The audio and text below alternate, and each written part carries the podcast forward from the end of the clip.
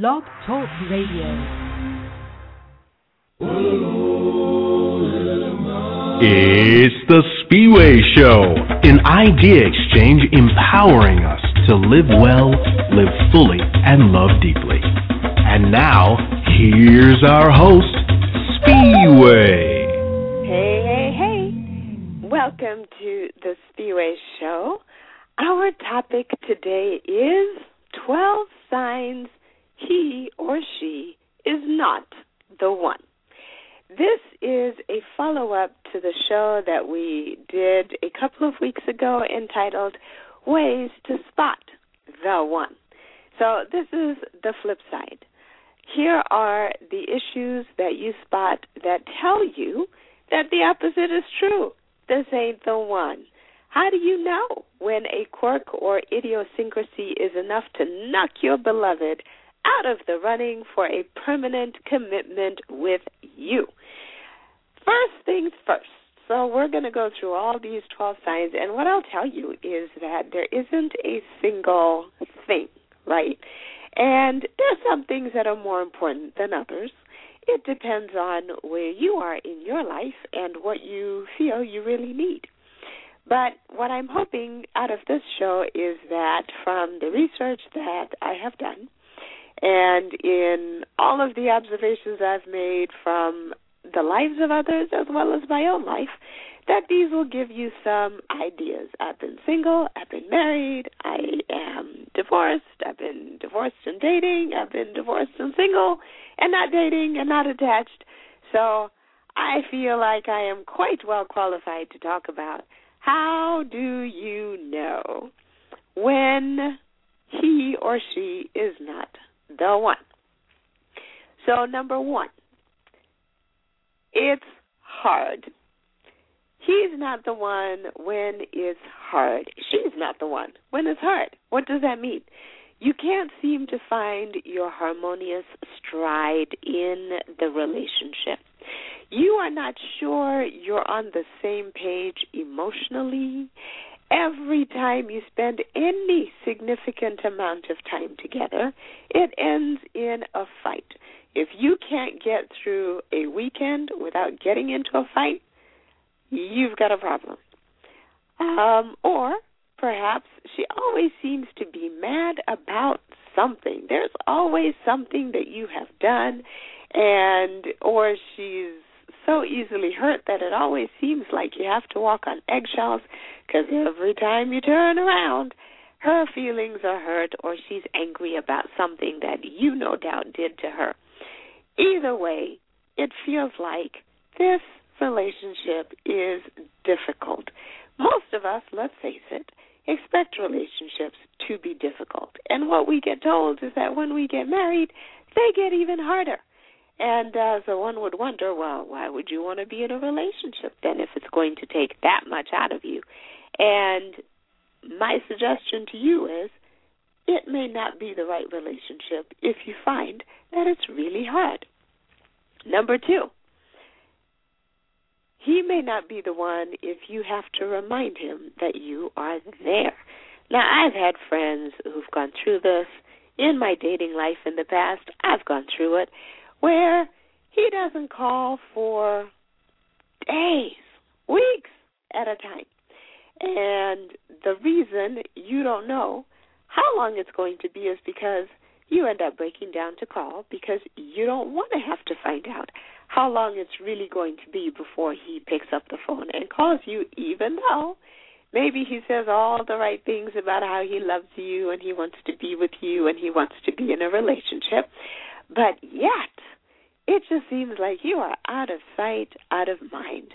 When celebrations come, when your birthday comes around, you kind of have to remind him. When Valentine's Day comes, maybe he says, Well, you know, I don't celebrate Valentine's Day. And uh, he doesn't do a thing.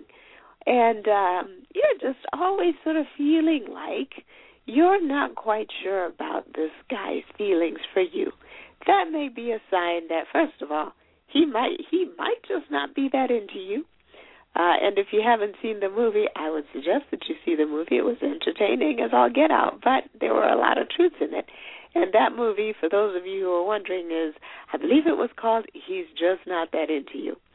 So it could just be that.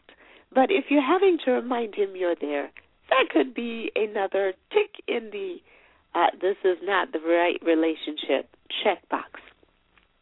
Sign number three.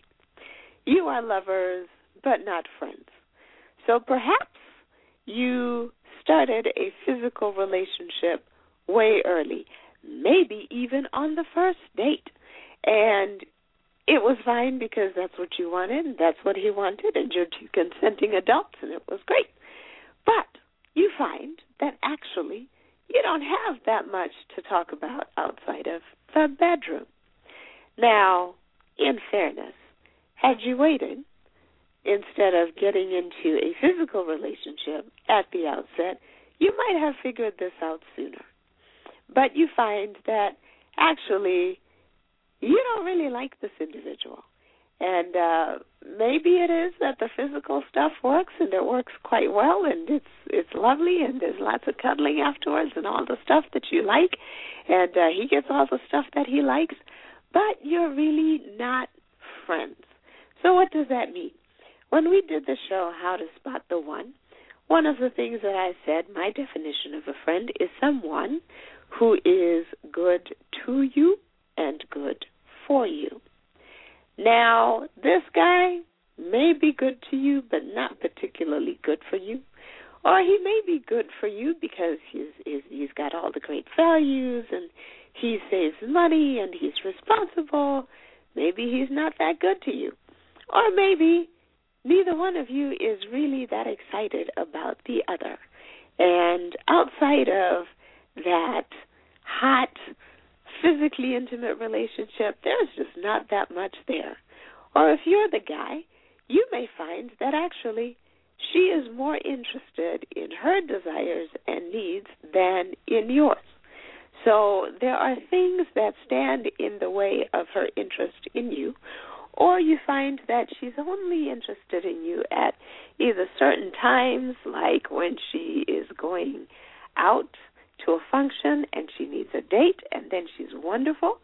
Or maybe she's only interested and focused on you in the bedroom. And outside of that there just doesn't seem to be a lot of attention coming your way.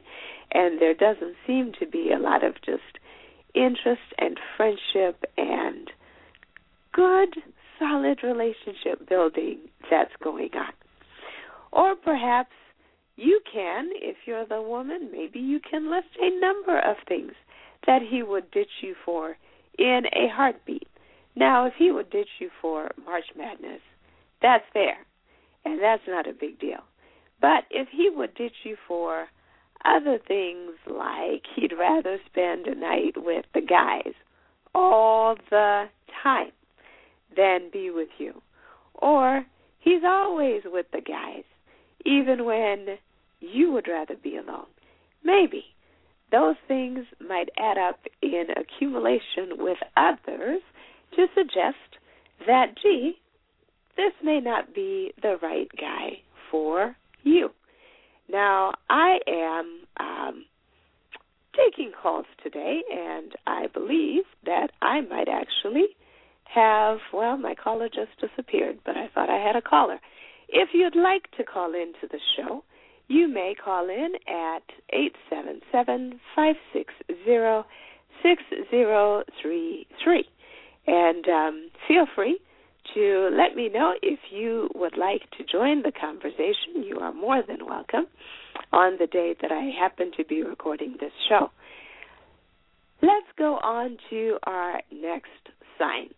So we just talked about uh, you find that you're lovers, but you're not friends. Uh, another way is maybe you feel like you're just not sure if she would have your back when the chips are down. Sometimes you can kind of tell. You know when somebody's going to be there, you know when somebody's not going to be there. And if your sense is, you know, I really don't think this person would be there if I really needed them, if I got hit by a car tomorrow and I was in a wheelchair, will this person stick around? I'm not sure that they would. And if your sense is, hmm, I don't think that she would, maybe that is an indication that this is not the one. And on to, just like we find that we are lovers but not friends, another way that you can tell is sign number four. You have nothing to talk about besides the party, the booze, and other people. In other words, you kind of have nothing in common. You don't have similar interests. You don't really care what he does for a living, perhaps beyond what it can provide for you. Uh, perhaps you've been dating for a while, but you still have no friends in common. And you're just not that into whatever he's into. He's got hobbies, you've got hobbies. And you don't so much care for picking up his hobbies. You don't want to learn the game of football. You don't want to learn basketball. You're not interested in darts. You don't want to go riding on his Harley. None of this might be a big deal, but it may add up if, in fact, you find that the two of you together don't really have anything in common except the very superficial stuff. Number five, he is not the one if you cannot agree on the fundamentals. Okay, this is a big one. What kinds of fundamentals? I'll give you some examples. Here's a big one. You disagree on religion. Now, religion, this is really important. If your interests aren't similar, you're going to have problems, especially if one of you is pretty serious about your spiritual walk and the other one isn't. Now, as you may know, my life manual happens to be the Bible. And in it is a passage which says, Do not be unequally yoked with unbelievers. For what has light with darkness? Uh, no, for what partnership has righteousness with lawlessness? Or what fellowship has light with darkness? Now, I have to confess, there was a time I thought, well, this seems rather harsh. This seems kind of judgmental. Aren't we all supposed to love one another? And aren't we all neighbors after all? So, if we love each other, what's the big deal, right? But I have to confess, over the course of my adult life as I have dated, it has turned out to be a really big deal. I'll give you examples from my own life. Um, the fact that I was following or trying to follow this life manual meant that I had a sensitivity to certain things. Like, for example, if a guy's um, normal vocabulary consisted of a lot of foul language, I would wince every time he said something. And I concluded, fact, it was Zig Ziglar who said, my favorite motivational speaker, who said that uh, somewhere in the Bible it says, don't curse at the deaf man. And he used to think, well, why not? He can't hear it. And the reason was because it desensitizes you, the person who's cursing, to other people. And so, all that to say, I'm thinking, well, you know, that makes a lot of sense to me. And trying to explain that kind of logic to somebody who doesn't follow a life manual and somebody who's not on a path to try and be, you know, be ye perfect, said the Lord, right?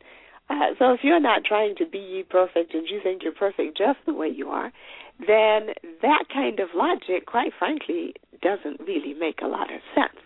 I'll give you another example.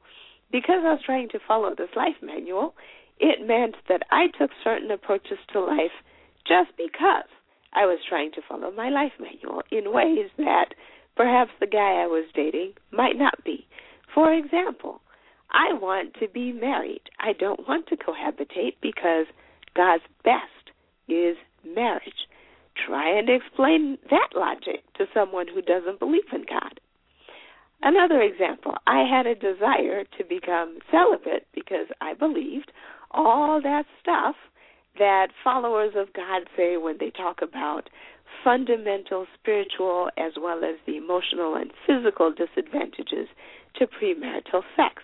Again, if a guy is of the opinion that, hey, this is 2000 and whatever, everybody's doing it, what's the issue?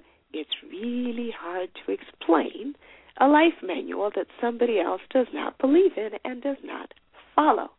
There are many things that, frankly, I didn't want to even try to explain. And of course, part of the issue also was that I wasn't even good at the stuff I was trying to accomplish. I don't even claim to be good at it now. So what I was looking for wasn't just someone who was going to tolerate my pursuit of the values of my life manual. I needed some encouragement and I needed some help. And so it wasn't going to be enough to just have somebody who would stand aside and let me go at it. And that turned into a really big reason. Those are some of the big reasons that I learned that I actually really kind of needed someone who was somewhere close to the same page. Now, personally, I found I could walk with uh, people from different religious faiths in harmony and and practices. So I was good with the meditators. I was good with the Catholics who you know who have. If you've ever been to a Catholic service, you know there's there's kneeling, there's standing, there's sitting in ways that you don't necessarily find in a Protestant church. But you know, not everybody is okay with people who have different life manuals or who have different ways of worshiping. So if that's a big deal to you. If your family's Catholic, everybody in your house is Catholic, you feel like you have to be Catholic and you have to marry a Catholic partner, then you stick to that because religion is going to be a very divisive issue if you don't get that right. Back to disagreement on the fundamentals. This is going to sound corny, but if you cannot agree on something as simple as where to live, it suggests that location might be more important to one or both of you than being together. If that's true, there will be other things that are going to stand in the way of your marital bliss should you decide to tie the knot. If you can't agree on kids, this is number six. Let's suppose you can't even agree on whether to have kids. Let's suppose you cannot agree on how many. She wants two kids, he wants five. That might be addressed once you have the first one, and both of you might decide one is enough. But if that's an issue, make sure you have some way of negotiating. If at the end of two kids, she still wants two kids and he still wants five. Let's say you have different values on how to raise kids. Is that a complete deal breaker? No, but it's probably going to create issues in your household with your children as well. So, if you don't agree on different values, you may also not agree on how to discipline. That means that you can be divided and conquered. Over time, this is going to be an issue, especially if you happen to be trying to put a blended family together. If you don't agree that both of you are parents, let's say one parent is coming into the relationship uh, with children, and that parent's view is this is my child and you don't tell me how to discipline my child, you will have problems. And that child will figure out pretty soon that the parent who doesn't have the authority doesn't have it. And there will be all kinds of heck to pay in that kind of family dynamic. It's going to be a problem. So, over time, the thing to remember is that the things that you don't agree on get worse and they get more pronounced. And they will not get better without a lot of effort on both sides and a lot of communication and negotiation, and somebody's going to have to change. So, the fewer deep symptomatic problems you have, the better. This takes us to number seven. She's not the one when your love for her always includes a measure of fear or pain. You worry about where she is and who she's with and what she's doing. That sixth sense that gives you cause to pause may be absolutely correct. Let's suppose this takes us to number eight. He is secretive. Secretive about aspects of his life that you know he shouldn't be hiding. Let's suppose you walk into the room, he hangs up, he sneaks off, or he asks you to be quiet when you come around and he's on the phone. Let's suppose sometimes he disappears for long periods of life and long periods of time, and you have no way to reach him.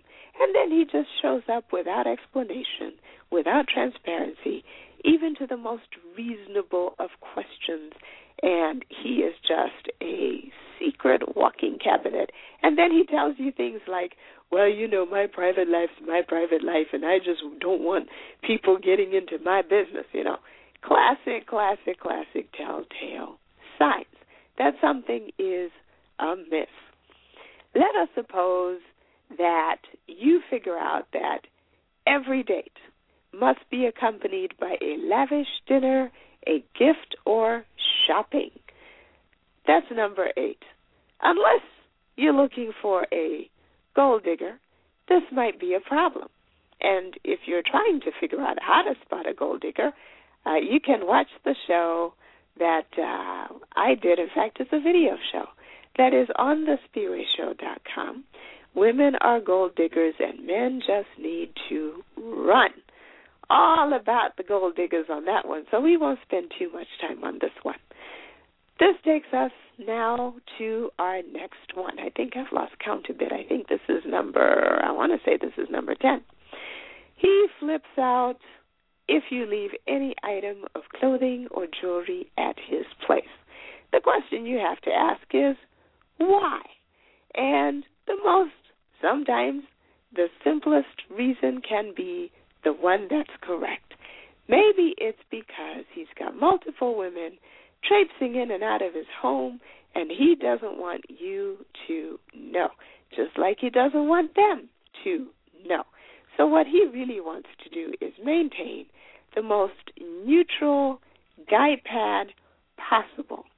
And so what he'll do is he will tell you, hey, you're not moving in here, and he will have a sensitivity around, you know, either you trying to move in or some weird paranoia that's not even close to reality. That can sometimes be a smokescreen for the fact that what he's really trying to hide is all the women who are coming in and leaving and who would otherwise leave things like earrings, underwear, pieces of clothing, whatever. But that is potentially a sign that this ain't the one, because you are certainly not the only one. Number 11, I think I'm on 11 now.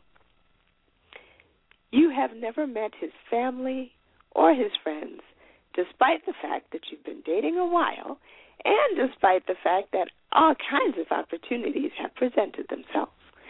So let's suppose that uh, he likes to go out with his buddies on, you know, pick a night, right? Saturday night.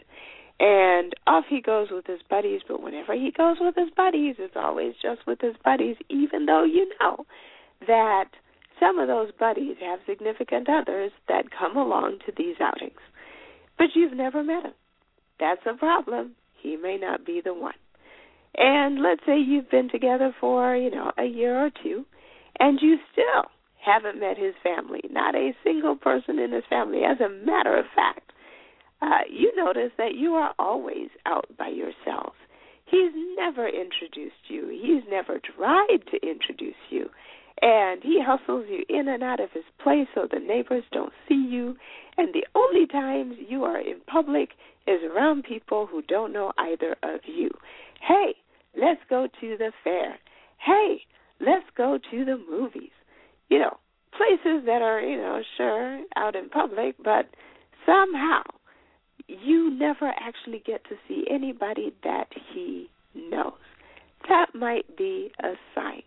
Or let's suppose every time his friends call, he asks you to be quiet and he never mentions your name. And you get convinced that actually your friend, his friends have probably never even heard of you and probably don't even know you exist.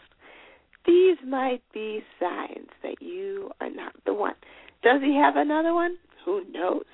But it could simply be that it ain't you. And therefore, this is not him. This is not that relationship. This is not the one. Number uh, 12. She has substantial negative habits or traits that you just can't tolerate. I'm not talking about she has a bit of a nervous laugh or she has an annoying sneeze. I'm talking about alcohol, drugs, codependency issues, physical abuse, emotional abuse. I'm talking about the big, big things. These are negative habits that you just cannot tolerate.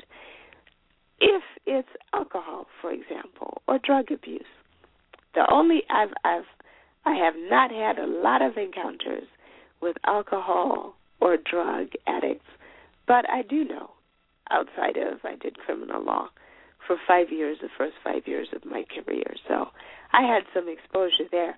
But what I can tell you is that these are addictions from everything that I know. And an addiction is not something that love is going to cure. This is not something that you can fix in your partner. This is something that your partner has to decide to fix for themselves. And even then, it's really, really hard. That's why they're called addictions. And there is a lot of recidivism in the world of addiction. And so that might be a sign that this person, as much as you love them, maybe they're not the one because you cannot build a life with someone who is going to be addicted. Codependency issues. This can be cured, but if you find that you can't breathe, you can't have a moment to yourself every single time, if two days go by without a phone call, he is banging down your door. Where are you at? What you doing? I have not heard from you. And it just kind of feels like you have to report in. This might be a problem. Physical abuse, that's kind of a, it should be an obvious one, but I am stunned at how many people get married anyway, even though the physical abuse starts earlier on.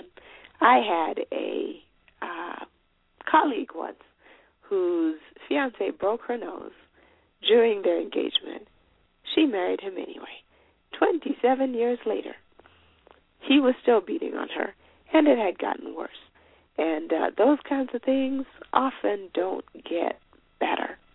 Emotional abuse a little bit harder because it's difficult to know when you are being emotionally abused. But again, that is another one where you might want to run sooner or later. And as I said, there isn't just one thing that will give you the answer. But what you will find is that there are multiple clues that start to create a picture. The challenge is understanding and accepting the science and doing something about it. And that actually brings us pretty darn close to the end of our show today. Now, part of what you might be wondering is, well, what if I'm already married to my not the one? And the answer is, well, you know, you may maybe you thought he or she was the one when you got married, but oftentimes the truth is people don't change that much. And part of the goal of this show is to help you figure out when to do something about it if you find that this is not the one. Don't get married anyway. And if you are married, then you're going to have to resort to all those things to try and cure it, like counseling, like talking, like um, getting external professional help, and really working at changing the things that you need to change in order to make this relationship a success. So that is everything that I have to share with you, those 12 signs that he or she is not the one. We've gone through all 12. Tune in next week. Um, in fact, you know what? We're going to do a show later on called uh, on on when it's time to run. So now that we know that this is not the one, how do we know when it's time to run? We're going to talk about that. But in the meantime, tune in on May the 27th for our other our next uh, installation in the Dream series with Barbara Hoffmeister. And until then, this is Spiwe saying, "Go in peace and pay attention to those big." Thank you for joining us on the Spiwe Show. Visit thespiweshow.com for content and other episodes. Join the fan page at facebook.com/slash the Spiwe Show and follow Spiwe on Twitter at the handle The Spiwe Show. Until next week, live well, live fully, and love deeply.